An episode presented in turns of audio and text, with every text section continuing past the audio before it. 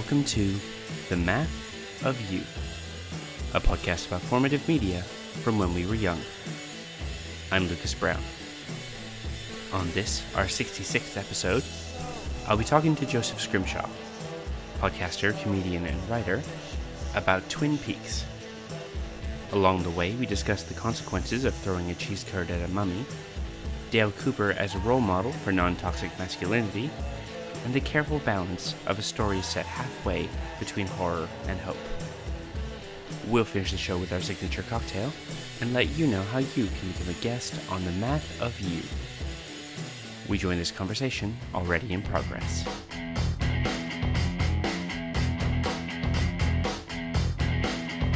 We are building a religion. We are building it bigger. We are widening the corridors and adding more lanes. Are building a religion, a limited edition. We are now accepting collars for these pendant keychains. To resist it is useless. It is useless to resist it. His cigarette is burning, but he never seems to ash. He is All right, grooming Joseph. So, for those who may not know you, why don't you say who you are and what makes you a beautiful and unique snowflake? All right, a beautiful and unique snowflake. My name is Joseph Scrimshaw, and I think, you know, my name, Scrimshaw, alone is pretty snowflakey because there aren't that many Scrimshaws. I'm a writer and a comedian. I started out in life and in my career in Minneapolis, Minnesota. I moved to Los Angeles about three years ago now, and I do a lot of different kinds of comedy. I mostly do a lot of stand up now. I do a lot of podcasting. I have a podcast called Obsessed, where I just talk to people about something they like a lot. And then I have another podcast called Force Center, which is all about Star Wars. And I do a lot of my performing and writing these days kind of in the general genre pop culture world, which is not anything I planned, just sort of happened because a lot of the things that went well for me happened to be genre or pop culture related. Yeah, and you've had quite a roster of guests on Obsessed. I know I initially started listening because you had Hal Lublin on to talk about professional wrestling, and I love professional wrestling, and I love Hal Lublin, so it was like chocolate and peanut butter. but I mean, you do like yearly shows at Dragon Con, and you've had, well, I don't know what percentage of the pie graph of the original MST3K cast you've had on, but it's a serious chunk. Yeah, I think it is most at this point. Yeah, Bill and I just had Frank on for the first time, and Trace and Mary Jo and Kevin Murphy. Yeah, yeah. So a lot of my entrance into sort of the world of performing outside of Minnesota a little bit more was becoming friends with Bill Corbett of Mystery Science Theater and Riff Tracks, and we just started kind of doing more and more stuff together. Yeah, which is great. Were you someone who had watched a lot of Mystery Science Theater when you were younger? No, which is sometimes awkward. Uh,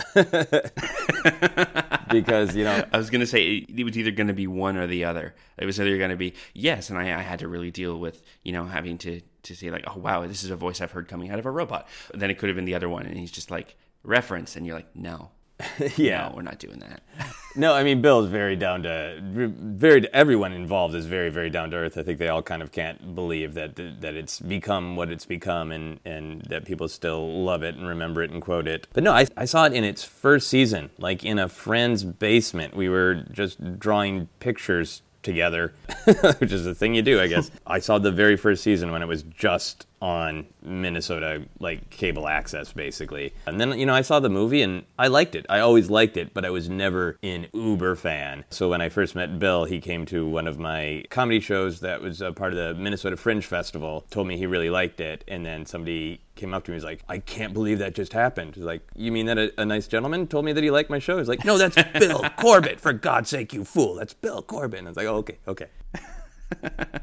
You just reminded me when you mentioned the Fringe Festival, and this may be a dud topic, so I'll cut it out if I have to. but I've recently learned about the state fair. Oh, there. yeah. what's the it's something something get together? The Great Minnesota Get Together. That's the one. Yeah. Yes, my friends Aaron Hunter and Aidan Sullivan and a few others were being very, very emphatic about the Great Minnesota Get Together. So, were you a, a proponent of this? Did you visit? Oh yes, I visited. I liked it when I was a kid because it was just this huge spectacle, and then I had some mischievous fun there in my twenties. And then as I got a little bit older, I was just like, I don't need to go to a very very hot place full of thousands of human and eat things that are very, very bad for me. Suddenly, that does not sound like as much fun. But it is really amazing in retrospect because I grew up kind of thinking, like, well, every state has a state fair, and obviously plenty do, but Minnesota is really intense. Partially, I think, because of the whole sort of summer psychology of Minnesota, because the winters are really brutal, so there isn't as much activity. So then summer comes, every second of summer is this explosive, gotta get out there, gotta do things, gotta enjoy this. In the state fair, I think, is just kind of a emblematic of that. It's not snowing, so we will be outside, god damn it. We are going to do things. We are going to have highly organized fun. yes. Although I gotta ask, what is mischievous fun in your 20s, Joseph? Oh, it was going to the state fair with friends, ironically. Oh, I gotcha. Of this sort of like let's go and kind of not even be cruel about it but like you know growing up it was like oh it's for kids. And then i got to be uh, like in my early 20s and there was a bunch of people who were like hey let's just go there. Wouldn't it be weird that we are at the state fair and walk around and drink beer and make jokes? And in particular i went to the haunted house. And i don't like haunted houses. I love horror movies but i don't like it when people touch me. In haunted house. People can touch me in real life. They've got these very young kids playing monsters, you know, and one of the kids grabbed me, like grabbed my shoulder, and it freaked me out and it made me angry. And I was trying to impress the girl I was with, and I had some cheese curds, so I threw a cheese curd at a mummy. and the mummy suddenly dropped his scary act and said, "You can't throw stuff, man. No throwing stuff." And we had to leave. Oh my god, that's. I may have to mention this out of context. Just, I, like I normally don't plan what I put at the beginning of the episode as the intro, but I Yeah. may say about the time you threw a cheese curd at a mummy. it's a very Minnesota thing to do. All right, well, that does lead us into my usual question. So, you grew up in Minnesota. Yes. Uh, so I was born in a very small town in northern Minnesota called Brainerd, and people from the Midwest know Brainerd because it's kind of a resort town. It's up by lakes, like many things. It's very beautiful, but it is also a very small town with a lot of the problems that come with a very small town of there's nothing to do. So people drink a lot or do drugs, and it can be a rough place. So my parents wisely moved away, and we moved all around Minnesota. We briefly lived in Portland, Oregon. I added it up at one point. I lived 19 different homes with my parents before I finally moved out. So I moved around a lot in my youth, and then when I was in my teens, we settled in Minneapolis proper, which is the big city in Minnesota. I was going to say, I'm feeling a bit simpatico here because, yeah, I, I had a similar situation, except with the exception of, of starting in the small town. But yeah, I moved all around Canada roughly around the same amount. Oh, really? Okay. Yeah, yeah. It's one of those things where, because do you find that, you know, you meet people that are from places where you've lived and you can be like, oh, I know that it has this store and it has this place and this person lives there. And you can kind of get on with people that you meet. Yeah, yeah, a little bit. Like, but time has, you know, gone on, and a lot of places have changed so much that it's weird because my memory of them, they're kind of frozen in time. Like, I've spent a lot of time in Portland doing shows in the last couple of years. My memories of, of living in Portland, Oregon are so tied to the time that mm-hmm. it's weird to just go to Portland and go, like, oh, yeah, well, there's, there's a Walmart. That's not what I remember. Yeah, I felt a little bit that way with Burnaby in Vancouver and being like, I used to go and bring, it sounds like I'm from the 20s. I used to bring in bottles for 20 cents a piece and I would get enough money to go to the Dolphin Theater, which was two bucks because it was a theater near you. So I could see third or fourth run movies there. Oh, nice. But that's gone. Yeah. Long gone. Long All gone. I think the facade is heritage listed, so they've kept the facade, but now it's like a shoe store or something. And I'm like, that's no fun. you, you can't buy anything there for pop bottle money. Yeah. Damn it. Yeah. So yeah, sometimes it's the the memories are stuck in time, but then sometimes there's like a little bit of the mood that remains. And having been able to spend a little bit more time in Portland as an adult, I think a little bit of that attitude of Portland of we're really independent, but also very creative and very experimental. I think that got into me at a young age, and that has remained the mm-hmm. same. So I like to try to drill down. I, I think it's just kind of how my brain is wired to like the essence of an idea. I discovered that about different places I've lived of like what do they really represent because of the kind of people who live there and the attitudes that they have and what can survive, you know, the passage of time and is still sort of essentially the same about a place. Anytime I see a show about small town or even political discussions about what affects a small town, I have a better understanding of that because of the hmm. limited amount of time I spent in Brainerd. I lived in a town in Minneapolis, or not in Minneapolis, in Minnesota called St. Cloud, which is like right in between Brainerd and Minneapolis. And it used to be like St. Cloud is far away because it is an hour drive from Minneapolis. But it is this sort of growth. This kind of, it's not a suburb, it's its own town, but it starts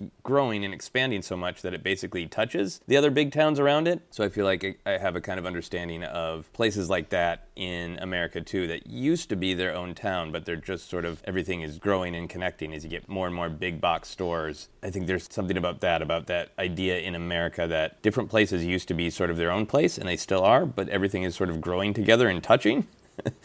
that that changes what the place is. I look forward to the eventual megacity one that takes up half the East Coast. yes, it's happening. So, growing up as you did, moving all over the place, what sort of kid were you? I was definitely a sensitive, artsy, geeky little kid. That was just sort of always the truth. Like, very first memories are comic books and Star Wars and they immediately spoke to me. There was no need to be like, maybe you should focus on this. It was just, uh, they spoke to me immediately from my earliest memories. So, what sort of comic books were you reading? I kind of conflate actual comic books and superheroes in general. Like, one of my first actual memories is old reruns of the 1960s Adam West Batman TV show and drawing pictures of that. A thing that happens to run in my family, which I think actually does tie to the DNA of the Scrimshaw name, is everybody in my family is good at drawing, just sort of naturally. So I think comic books and superheroes and early compliments are tied together in my head because I would just draw pictures and people would go like, "Oh wow, that's good. You can draw well." So I think maybe that was a part of why I gravitated toward them. And then uh, my grandfather would just like buy a bunch of comic books and just kind of have them around sometimes. I think I have a set of like about I don't know, like 80 comic books from when I was about 4 years old that were just random collections of comic books, but I really gravitated toward the superheroes, towards Batman and Superman and Captain America and I really grew up liking Robin because I have an older brother. He's three years older than me, so we always divided characters. And he was Batman, and I was Robin. Being the younger brother, Robin, the guy who is really good, but still the sidekick, really spoke to me. Yeah, and I, I think there's something about, like, I've talked to a few people about it where there are some kids, myself included, who would just gravitate to either the sidekick role or if you're being a bunch of characters, you'll be the smaller one because you get to do stuff and be funny, and then you get to be rescued at the end, and that's cool. you have your role. yeah, I did not want to be rescued. I think that's what was powerful oh, no. to me about Robin is like Robin in a lot of the comics I started collecting, Robin was like, yes, I'm Batman's sidekick, but I'm more than that. I'm my own person. The comic book that really exploded for me. So, like, I read them and all that, but then when I was about nine years old, the dime dropped for me of like, oh, if I go back to 7 Eleven every month, there will be a new Teen Titans comic book, ah. and I can follow the story. And Robin is the leader of Teen Titans, and there's a lot in there about him being under the shadow of Batman and how he respects and admires and appreciates Batman and everything that Batman's done for him but he wants to be his own dude. I have the first appearance of Nightwing when he give when Dick oh, Grayson oh, wow. stops being Robin and becomes Nightwing, and I think that was very much like, yeah, I appreciate my older brother. I appreciate my parents having strong opinions about everything in the world, but I would like to have my own opinions too. I want to be Nightwing. Look how Robin turned into Nightwing. That's what I want to do. I presume you also took up the disco collar and the I, you know, I, costume. I get strangely cranky about the disco joke. I totally understand it. It tracks, but that mm-hmm. comic book was so important to me. I liked at the time that the artist, George Perez, was trying so hard to make fancy, intricate designs, and it was different. I recognize now it's dumb. His new costume's better, but I liked it very much at the time. no, no, I'm with you there. Admittedly, I was reading during the times when I thought the costumes were really great. Like, I loved that Spider Man had the webbings under his arms that looked like little wings. and then I saw how ridiculous that got, and I went, oh, maybe that was a bad idea. Right. So, so you're the right you're you pouches era, right? Like you love pouches. I was of the era where the pouches were so ubiquitous that I didn't even notice it. It was just like, oh, that's what superheroes wear. And then you look back and you go, oh, no. No. No, no, no, no. No. I attempted to explain Shatterstar's haircut to someone as being like, okay, it's kind of like a like a poofy mushroom cut, but also a little bit spiky, and there are little braids on the sides but the sides are also shaved, and there's also a thin ponytail that goes to his waist. I don't, I, I don't know. Trust me, it's cool. It's different. It's all things to all people. Yeah. but the most important thing is that it is cool.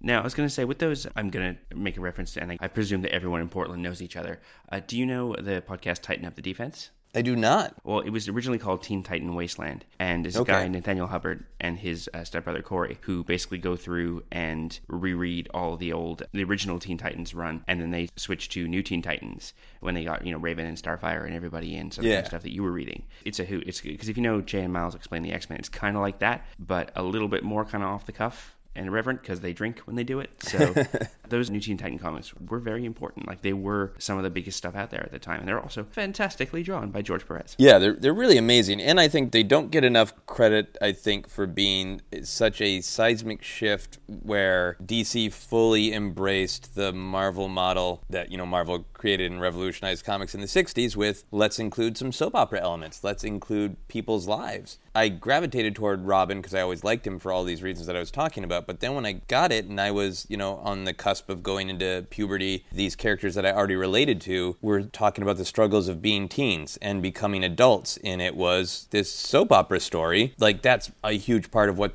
the power of those stories were. And I feel like Marv Wolfman as a writer and George Perez as the co-writer were really the first to bring that to DC fully in those comic books. totally. And it- I feel like they should get more credit for that. I'm right there with you. I agree. So I will help to champion your cause. Good, thank you. and remember, kids, if you ever want to disguise who you are, just put on a pair of sunglasses and change your name from Koriand'r to Kory Anders, and you can become a famous model, even if you're orange. Yep, and they as long as your hair is not streaming as you fly when you're a model, nobody will know. even if it's made of orange alien fire. exactly. So initially, when you wanted to come on the show, you wanted to tell me about something that I tangentially know, but I've always stayed on the periphery of, and especially I think it's increasingly relevant considering what's currently on TV. So Joseph, I'm gonna get comfy. Tell me about Twin Peaks. Oh, I would be delighted to. I love Twin Peaks with all of my heart. Part of the reason that I offered it to you is I know your podcast is all about what like what is formative for you. And certainly, mm-hmm. like Star Wars and Doctor Who were formative, but I get lots of opportunities to talk about them.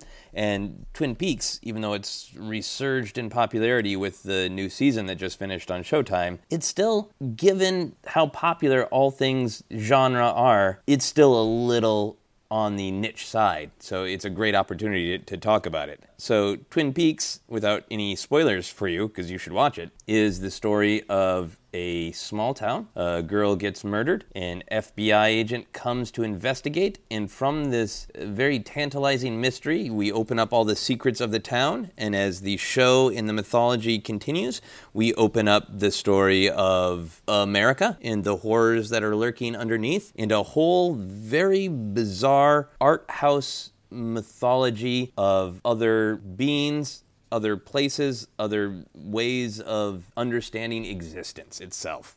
That's a hell of an elevator pitch. I, yeah, I wasn't even working on it. It just came out of my soul because that's. I mean, it really is what Twin Peaks is, and part of it is you can see the two main creators, David Lynch and Mark Frost. David Lynch is obviously you know huge auteur director, and he directs all the seminal episodes of the original series, and then he directed all of the episodes of this new season that just concluded. But Mark Frost is in there too, and, and he has a very specific outlook. But between the two of them, you can really see over the course of this whole story of this artistic process where, like, let's start with this idea. Hey, that leads us to this idea. Hey, that leads us to this idea. And it's very, very organic. And some of it has this, like, surprising great rhythm where, like, oh, wow, there's no way that 1990 91, they meant for that line to have this resonance with the line that they just wrote in 2017, but they do and they've just sort of followed that organic path. And it's sort of like, you know, if you ever hear people like complain about Lost or debate, like, how much did they know where they were going? Or like the same thing with Battlestar Galactica. David Lynch and Mark Frost are open about it. Yeah, we weren't sure where we were going, but we hit on an idea. And then they were like, oh, we like that idea. Let's go over there. It's like the beautiful, flowing, artistic version of, eh, we don't know. we're figuring it out as we go. There's spaghetti. We're throwing it at the wall. And the spaghetti becomes beautiful designs or a horrible monster, maybe. I wouldn't be surprised to see a spaghetti monster pop up in Twin Peaks. Anything could happen. See, I feel like the osmosis that I've got of Twin Peaks is always like a bunch of just really weird static images. Like there's the one of the blonde lady looks like she's about to bite the guy. Although I assume, I assume she's screaming. Uh, there's a lady with a log.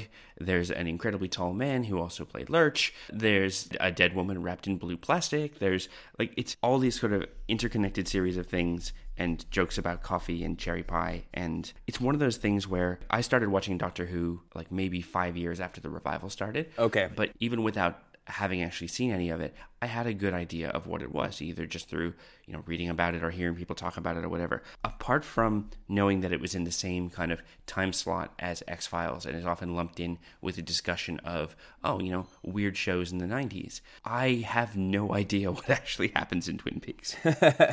Yeah, and that makes sense because a lot of the images are really iconic. They're really powerful, and they're shorthand, and they're you know people can make easy jokes or easy memes out of them. And there is a surface level to the show where like yeah, the characters in this small town of Twin Peaks, especially you know in the original run, the first two seasons, they really like coffee and cherry pie and donuts. So it's this very surface level way of discussing the show that's got a lot going on underneath the surface. Mm-hmm. And the X Files thing, X Files only exists because of Twin Peaks. It you know it's Okay. not a simultaneous thing at all. It exists because of Twin Peaks. The first episode of X Files makes a couple of nodding jokes to like, yeah, yeah, yeah, we know it's Twin Peaks but different. We know. and David Duchovny even was on Twin Peaks before he was cast as Mulder. oh, no way. And in fact, it took me a little while to get into X Files because I watched the first episode and I was just mad that it was clearly grabbing some ideas from Twin Peaks, even though it was acknowledging it, but it wasn't Twin Peaks. And I was just like, no, you are not Twin Peaks. And then I came around from my youthful anger about it. to me, like a couple of the powerful things about it is the main character, which I'm sure you have picked up images and jokes about. uh, Dale Cooper. Dale Cooper. Yeah, FBI Special Agent Dale Cooper. He talks into a little tape recorder to someone named Diane. Exactly. See, you know a lot. The really cool thing about him is I think he was really, really groundbreaking in terms of a male role model because he had a lot of the traditional signifiers of what a man should be. He was a great marksman with a gun. He was handsome, but in an odd way, but he was very, you know, striking. He was charming with the ladies. He he is flirting or has multiple relationships through all of the different uh, iterations of Twin Peaks. But along with that, he was very, very sensitive. Thought being kind was important. Thought being intuitive was important. But it was not a pushover in any way. So, like, if he is interrogating someone and somebody is giving him grief, he can become very hard and firm but it's never in a like I'm gonna rip my clothes off, show you how you know chiseled my chest is, and threaten to punch you. It's you know, and this is in the early '90s, you know, when, when masculinity still was. You know how we'll fix Vietnam? We'll send one badass guy there, and he can take care of Vietnam. You know, with the whole sort of Rambo mentality, which you know it has its place. That's great, but I had never seen anyone like Dale Cooper, who was funny and charming, and one of the most important relationships of the original TV show is his relationship with the local sheriff, Harry S. Truman. And they very quickly bond. And it is not any sort of, there's no bro jokes. There's no like, I love you, man. There's no like, it's funny that we're dudes and we love each other. They establish in the very first episode that the FBI can come in and just lord it over the small town authorities. Truman, the sheriff, is really anxious to say, like, I know you're in charge, and Cooper's very anxious to say, like, but I want to respect that this is your town and you know what's going on. And they just strike this great bond of just friendship in mutual admiration. And there's nothing like jokey or awkward about it. It's just actual good, intimate relationship between men. So I realized that when I liked it as a kid, I was responding to a lot of those things. I don't know if I was fully aware and able to articulate them, but now as I'm older, I'm realizing like that is a lot of what drew me to this show. Go figure, a show from the early 90s where they're kind of skipping the toxic masculinity bullshit. Yeah. Good, I like that. They're more than skipping it. They actively shame it because all of the bad guys are poster childs for toxic masculinity. This show dives under the surface of that very, very quickly of like, yes, you are posturing, yes, you are successfully violent, but either you're hollow because of that and you don't have any true relationships, or it is clearly a mask for your own fears and vulnerability that you are going to lash out at other people. So it was great at chipping away at there's no point in trying to put on this mask of masculinity. But at the same time, like I said, it wasn't this very like loose and flowing whatever, like there should never be conflict, you should always back down and everything's peaceful. It was also the characters who were good were also like very proactive about we must do good. We must be strong and firm. So it's this amazing balance of what uh, masculinity can be. That's fantastic. when it comes to the sort of the plot elements, I know it's in theory a procedural, right? It's meant to be a, an investigation show, but from the sounds of it, a lot of it is sort of dedicated to the town and developing that, or does that happen organically? Like, tell me a little bit about that. Yeah, so a procedural is not quite the right term because it's a murder mystery. So that was, I think, also one of the things that kind of sent shockwaves through television at the time. That not only was it kind of, it was shot very cinematically in a very auteur, artistic way, which also spoke to me, but it was very much about one ongoing story. Just radiating out from the pilot that Laura Palmer was murdered, wrapped in plastic. This affected the whole town, and Dale Cooper is trying to solve the mystery. And as he solves the mystery, we meet all these characters with all their problems. So there's a soap opera element to it, but it's also kind of parodying soap opera. It's not at all like a, hey, we fix this problem this week and we move on to this problem next week. It was very much like all escalating, radiating out from the initial murder of Laura Palmer. That was one of the show's strengths and ultimately one of its curses because the network, ABC, demanded after a while, pretty early into the second season, that they resolve who killed Laura Palmer. And the show really struggled with that and kind of has infamous, not as good back half of the second season because they weren't sure how to keep all of the plates spinning once they solved the initial case. So it's almost like this super anti law and order of like, it's a procedural where you are in so much trouble if you ever figure out who done it. Something you just said though, it, it's reminded me a little bit of, and again, this is another show I've dropped off of, about how people talk a little bit about The Walking Dead. Yeah. Comparing the comics to the show, and this is kind of what threw me a little bit in it, because I mean, I stepped off after the first season of that show, came back once in like season whatever the most recent one was, and immediately went away again because because it was gross and brutal, and I didn't really like it. But I remember the thing of the comics and reading like 50 issues of that comic, and having Robert Kirkman say, "We're never ever going to find out what caused the zombie apocalypse. There's never going to be discussion of a cure. This is not that story." Yeah. Then looking at that first season of that show and going, oh, they had to have a final episode in the CDC where they talk about, oh, the potential for the cure, but then they got to blow that building up because that's not what it's about. And it's like, why are we even having this conversation? You know, this is not what this show is about. So the idea, like you said, of having the network come in and go, oh, hey, this thing, you need to solve this. And the people making the show being like, uh, it's not really about that. yeah. The Walking Dead is fascinating to me as well. I, I watched the first season and was only okay on it, and then I binge watched everything up to the most recent season. And I tell you, that's the way to watch Walking Dead because it does meander, but you don't get as frustrated if you binge watch. But The Walking Dead is fascinating to me because I'm fine with them not coming up with a cure of why this happened because the why isn't that interesting. What is interesting to me is the show has always been about how do you rebuild society, how do you create your morals when the world's kind of a wasteland. But they have slaughtered so many zombies. I truly believe that they should wrap up the show by great, we've killed all the zombies. Now, when somebody dies, we just stab them in the head. And now let's just rebuild society. They have it in them to just rebuild society, and they should, I think, soon. yeah, mandatory cremations 20 minutes after you die. Yep, it's Cool. easy. Problem solved. All we are is dust in the wind, dude. but then, of course, you end up, and I think the comics had this problem too, was that you then go, okay, well, then they have to have human antagonists. Since the zombies have become a, a manageable threat. Yeah. It's like, okay, human antagonists. And then you get into, again, I think you may have noticed a trend. I tend to shy away when a work kind of glorifies in like either brutality or cruelty or things like that. Uh, It's the quickest way to get me to tune out. So that's when you get into, oh, we're going to meet this group of hunters and they're all horrible and everyone is tortured and some people die and we move on. And it's like, I don't know if I want that in my escapism right now. Yeah, yeah. No, I think that's a really important point of entertainment and what entertainment speaks to me and Twin Peaks in particular. So, mm-hmm. Twin Peaks, not surprisingly, given the name is literally Twin Peaks, has very explicitly been about duality, about I, I thought you were going to say, is really about these two peaks, right? And, sorry. It kind of is. duality. Yeah.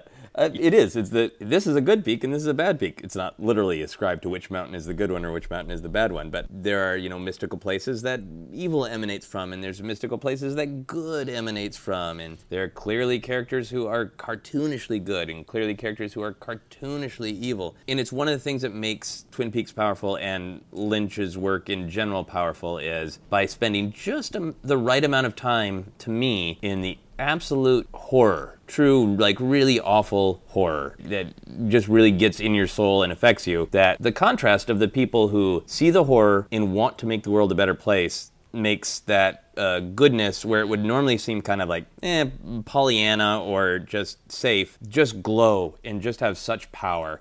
And I think that's a lot of reason that people are attached to Dale Cooper too, because one half of this show has always been Laura Palmer, this girl who's tortured and murdered. And then the other half of it is this really well meaning person who wants to make it right. To me, there's a really interesting balance of when you're telling a story that deals with the extremes of horror and hope. What's the exact right balance of the cocktail to make it compelling and to make it speak to different people? Because you can't sit in the horror too long and you can't be like overly Pollyanna about the hope. I think Walking Dead is definitely a show that's like, you know what, nine parts, absolute nihilistic horror. And maybe just one little pinch of hope every once in a while. Oh yeah, and when you get that hope, we're gonna let it burn for a second, and then we're gonna stomp on it. Yes, exactly. this is something I want to ask specifically, and I'm going to give a little context for this question. I've recently, because like I mentioned in the pre-show, I've been doing a lot of sitting in front of a TV, more so than usual, because there's a baby in the house. Right. And my girlfriend, especially, often has to get up in the middle of the night to feed the baby because she has the ability to feed the baby in a way that I don't. uh, go figure.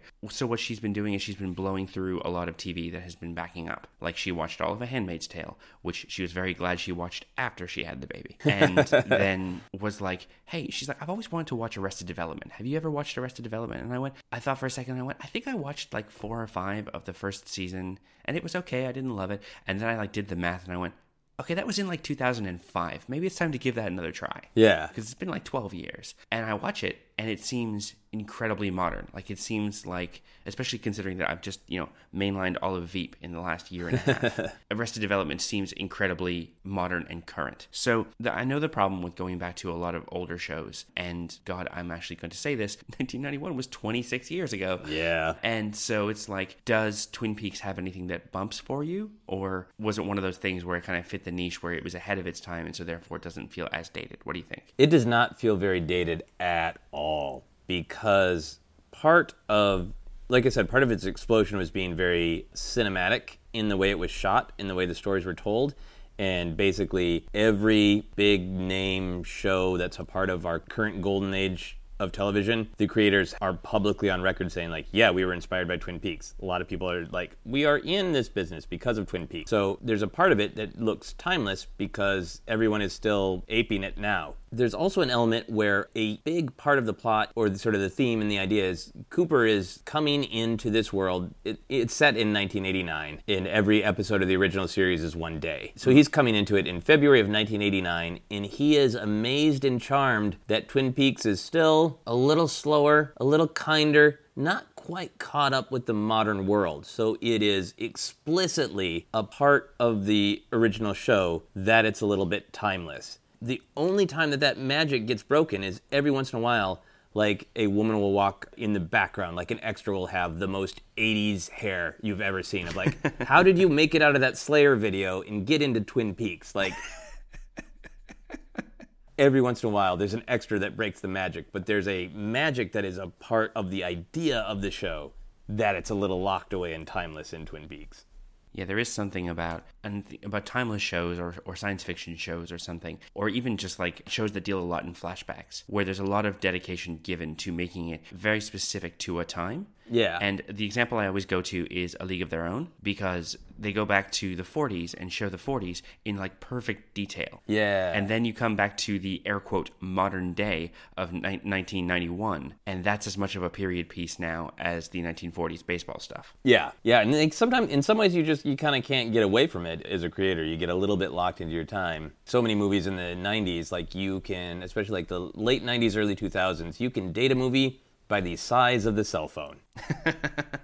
That was exactly 1999. I actually had a, a, recent example of that where I watched It Follows, which was a great movie. And they made a specific point of having every TV be an old CRT TV. Like oh, huge, nice. heavy, like wooden case TV. And at some point, people are watching it, and it's some of them are black and white. Some of them are old TVs on top of older TVs.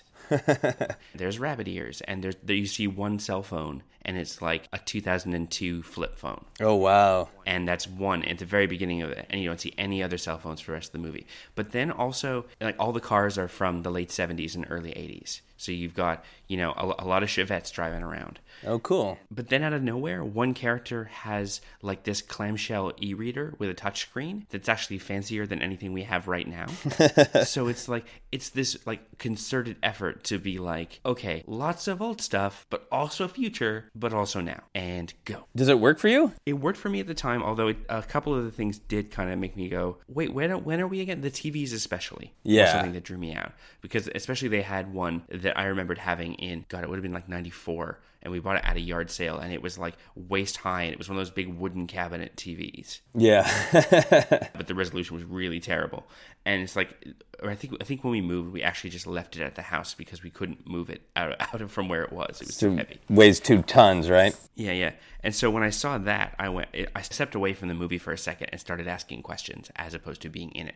Luckily, it's an incredibly atmospheric horror movie with a really creepy premise, so I wasn't worrying for long because I was scared out of my mind. Good. It is on my Netflix queue, so I am I'm happy to hear that it is even more interesting than I thought. It's actually something that I would recommend doing the old school thing of putting the phone away, turning down the lights, and just giving it your full attention.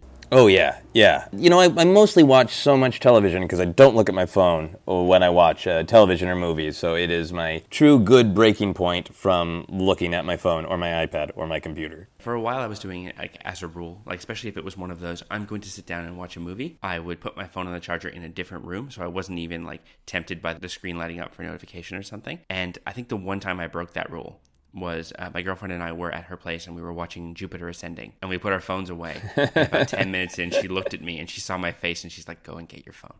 Did you just need to live tweet it? You needed to express Oh what god! you were experiencing? it- I'm gonna steal a, a line from Twitter that I saw the other day. It was like the fact that it's bad is the least interesting thing about that movie.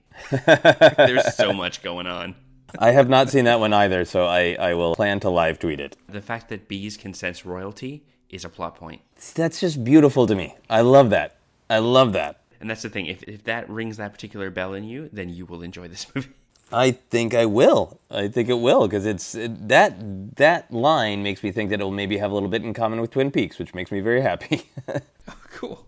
Going off of the discussion we were just having about the absurdity of Jupiter ascending, one of the other things I love about Twin Peaks, there is this idea that is seeded through all iterations of Twin Peaks. After the show went off the air, eventually it was picked up by the channel Bravo, and mm-hmm. David Lynch wrote new intros for each episode of the show that were performed by the log lady character, Catherine Coulson, who recently passed away. And she's one of the characters in town who's kind of in tune with the more mystical side of Twin Peaks. So she gave these very cryptic descriptions of each episode. And this isn't really a spoiler, it's just kind of an idea that goes through Twin Peaks. The idea that the world might make sense, it's just that we don't really have the key code to unlock it. That different things in Twin Peaks that I'm sure you have popped up in your just kind of cultural osmosis, like the owls are not what they seem. Well, what are the owls? creamed corn comes to take on a different meaning. That creamed corn is not just this gross thing you find in the, the grocery store, it has a meaning. And in one of these Bravo intros, the log lady has this great speech about, like, what does the smell of fresh strawberries mean? And it's just this really interesting idea, again, without being too just sort of like, I'm gonna do acid and whatever is whatever. It's a, a somewhat grounded, but still like very floaty, very zen. Maybe we can't understand everything in the world, but it is worth looking at and it is worth questioning. And we're thinking about, like, maybe there are other worlds, maybe there are other ideas.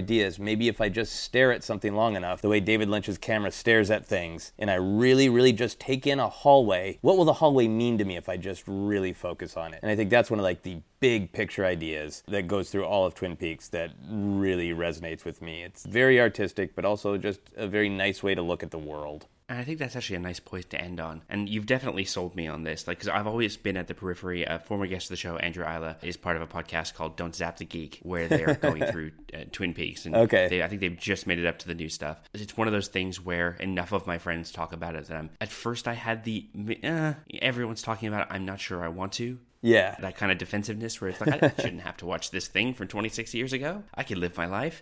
But honestly, I think you've sold me. I think, uh, you know, some of that optimism and some of that rewarding of deep interest, I think, has gotten my attention. So I'm definitely going to check it out. Although it is a crapshoot whether it's actually streaming anywhere in Australia because we suck for that kind of thing. okay. Well, I hope your baby pins you in a way where you have to watch Twin Peaks. Although God, God knows what watching Twin Peaks as an infant is going to do to my kid. It'll be disturbing for her. Him. Her? Is it a him or her? Your baby. Him, Him. little boy named Hero. Hero? Yeah. That's awesome. His mom's Japanese. That's awesome. Good, he's good baby. He's good value. Although he's quietly taken over my Instagram uh, in a movement that I'm referring to as "Oops, all babies." So Yeah. it's gonna happen. I understand. All right, Joseph. So if people wanted to find your stuff on the internet, where would they go? Uh, you can go to my website if you still go to websites, which is becoming an increasingly creaky and ancient thing to do. But I have a website at josephscrimshaw.com, and then uh, I am on all the social media is at Joseph Scrimshaw. My podcast Obsessed is on Feral Audio. Fantastic. And yes, I definitely recommend people go and check it out. It's got a decent back catalog. How many episodes are you up to now? 178 is of this recording. So there you go. And it's one of those things where you can go back and kind of pick and choose things and be like, oh, I want to listen to either, let's say, this person, because you have a few repeat guests, or you can be like, you know, I want to pick out this particular work and hear about it. And so it's good that way. And so you can kind of dip in and out of the older ones. I wouldn't say it's sequential to the point where you have to start at episode one and plow through, but definitely people should check it out and go and cherry pick and then start doing what I did, which is just listening every week. Excellent. Yeah, cherry pick and then go week to week. Sounds like a good plan to me. All right, Joseph, thank you so much for coming on. This has been fun. Absolutely. Thank you, Lucas. As if you know the story of Wallowa Lake. Leviathan first did in the deep where her children sleep. She kept them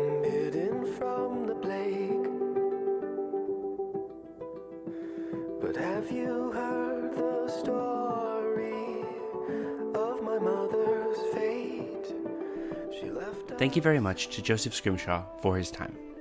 For Joseph's signature cocktail, he gave a refreshingly frank description of what he enjoys. And I quote, I, uh, enjoy a lot of alcohol. I'm a fan of whiskey. I generally like a peaty scotch. For mixing, I'm a fan of ginger beer. Also, very much enjoy gin martini, no olive with a twist, and other martini like gin drinks such as a Vespers. As I too am a fan of a gin martini with a twist of lemon, and I'm also a fan of the Vesper, as mentioned.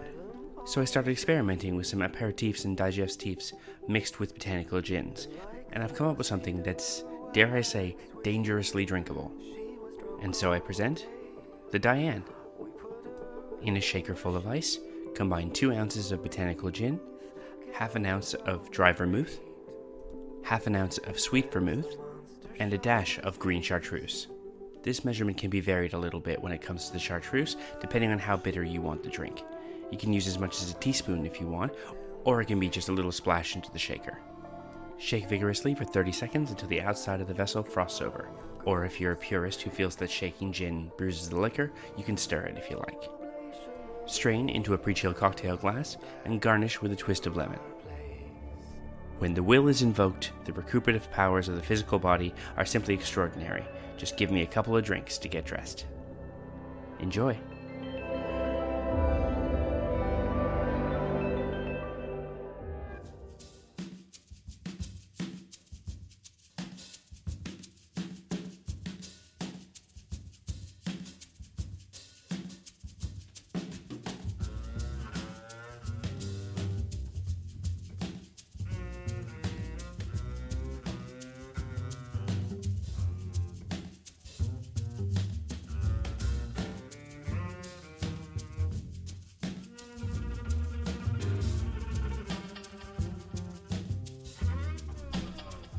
Math of You is recorded in Leichhardt, New South Wales, Australia, and is written, hosted, and edited by yours truly, Lucas Brown. New episodes are released every Wednesday evening, and if you'd like to be a guest on the show, simply send an email to themathofyou at gmail.com and tell us what you'd like to talk about. Just to let you know, I have opened up January for new guest spots. You can follow the show on Twitter at The Math of You, and you can follow my wacky adventures at Lokified, L O K I F I E D, on Twitter and Instagram, and Lokified82 on Snapchat. If you have a few dollars kicking around and would like to directly support the show, you can head on over to patreon.com slash lokified and pledge as little as a dollar a month. Although, I gotta say, I am not a fan of these new Patreon fees that will charge that 35 cents plus 2.9%. So if I find a better option, you guys will be the first to know. Patrons get early access to episode, physical mail, cursive tweets, and I would really just really appreciate it. I've also been posting some bonus cocktail recipes for each episode, and those are available to all patrons. If you'd like to support non monetarily, you can head to Apple Podcasts in the country of your choice and leave a five star rating. It helps people find the show. You can also write a review, and I'll read it out. Won't that be nice? If you like the music I play on the show, there's a Spotify playlist for that. Go to bit.ly slash the math of you with capitals at the beginning of each word to find a Spotify playlist with every song I've ever used going all the way back to episode 1, including this one.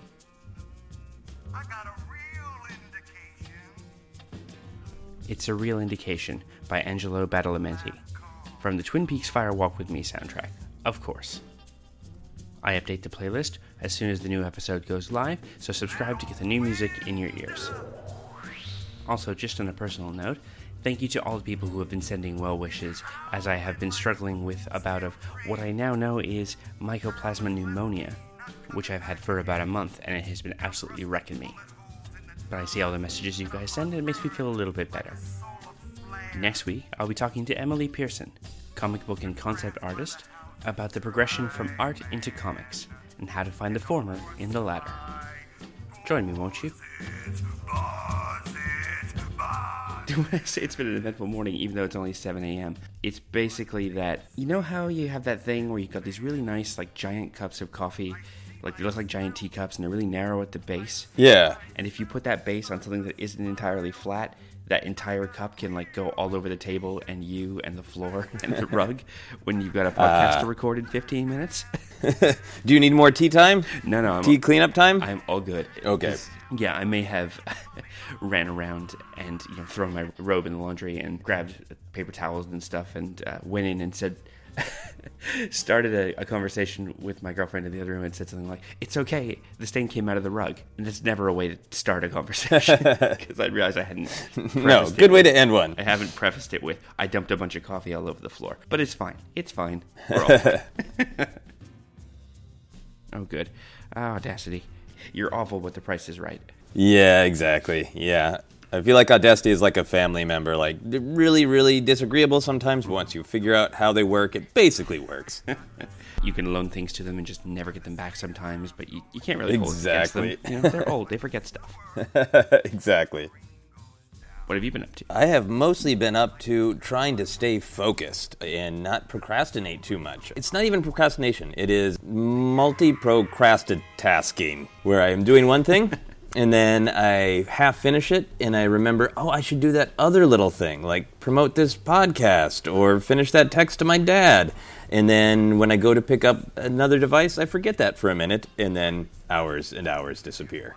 I do know that feeling, and when someone pulls you up on it, you always get that slightly defensive anger because you were doing it. It's not like you forgot it entirely. It's No. the I get that with them because I've turned off all, a lot of my notifications on my phone. Primarily, it happened when my partner was in the hospital having our baby. I'm just like I cannot deal with a million dings off my phone right now, and it's been great. I didn't turn a bunch of them back on, so every once in a while, my mom will like put something on Facebook Messenger, and I'll just be like. I won't see it. My girlfriend will be like, "You have to, to message back to your mom," and so I'll look at it, and she's like, "All right." She wants to Skype at some point, so I got her did the math, and I'm like, "All right, I'll ask him next time I see her whether it's cool to do it at 12 on this day because I don't want to say yes until I'm clear." And then nothing will happen, nothing will happen, and then she'll be like, "Your mom has written back again," and I'm like, "No, I was waiting to talk to you. I, I did think about it. I did. I promise." I have never really thought of the strategy of having a baby would somehow help me focus, but now I am mm-hmm. thinking maybe that's the right way to go. I won't say they're a huge time saver, but they definitely, definitely keep your attention. Yes, you have to focus on the baby, right? Although I have gone into great detail on this podcast and in other venues as well about how I've gotten better at watching movies because there will be times when I will be just like plugged under a baby and it's like you're not moving for the next hour to 90 minutes until this kid falls asleep. and so it's like, all right, you know, what's showing on at the moment? Clint Eastwood Marathon. Cool. I guess we're watching all of High Plains Drifter then.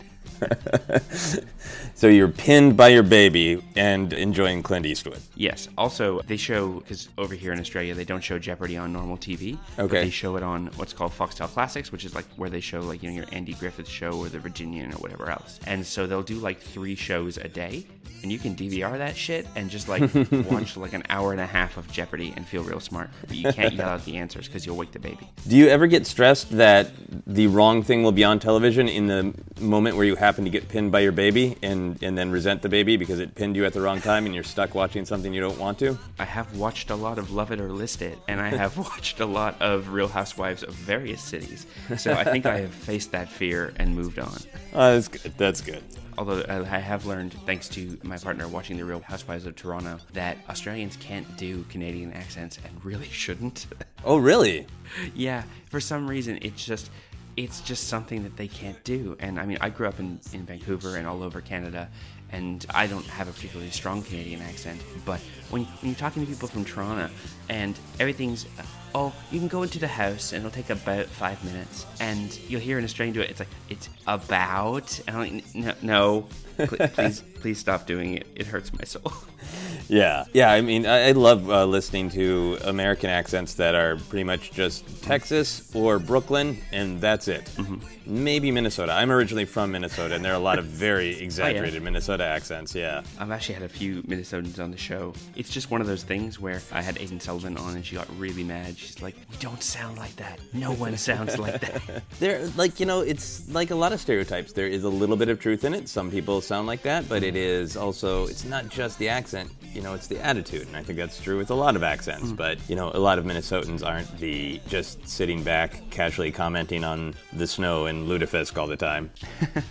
Something about like there are there are idioms you can use, and it's funny because we'll talk about comics later. We can bring up Chris Claremont and his amazing phonetic accents. The thing is, there are idioms, but those idioms come out really strange. Like I've got a friend here in Sydney who's lived in Sydney for 20 years, and she's originally from Chicago and still sounds like she commutes to Logan Park every day, uh, Logan Square. Not Yeah. Logan Park, what am saying? But when I talk to her, and but the thing is, because she's been here so long, she's adapted all of these like expressions and stuff. And I'll hear her say stuff, and I'll go, "Oh Jesus, is that what I sound like?" I am never using that expression again. oh, there's a bunch of bogans out there, and I'm like, no, no, don't say it.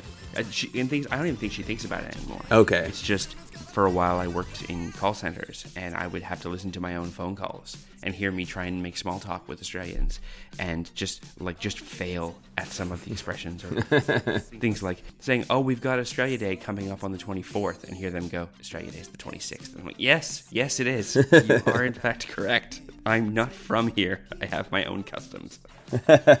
Your own Australia Day that you celebrate yourself personally on the 24th.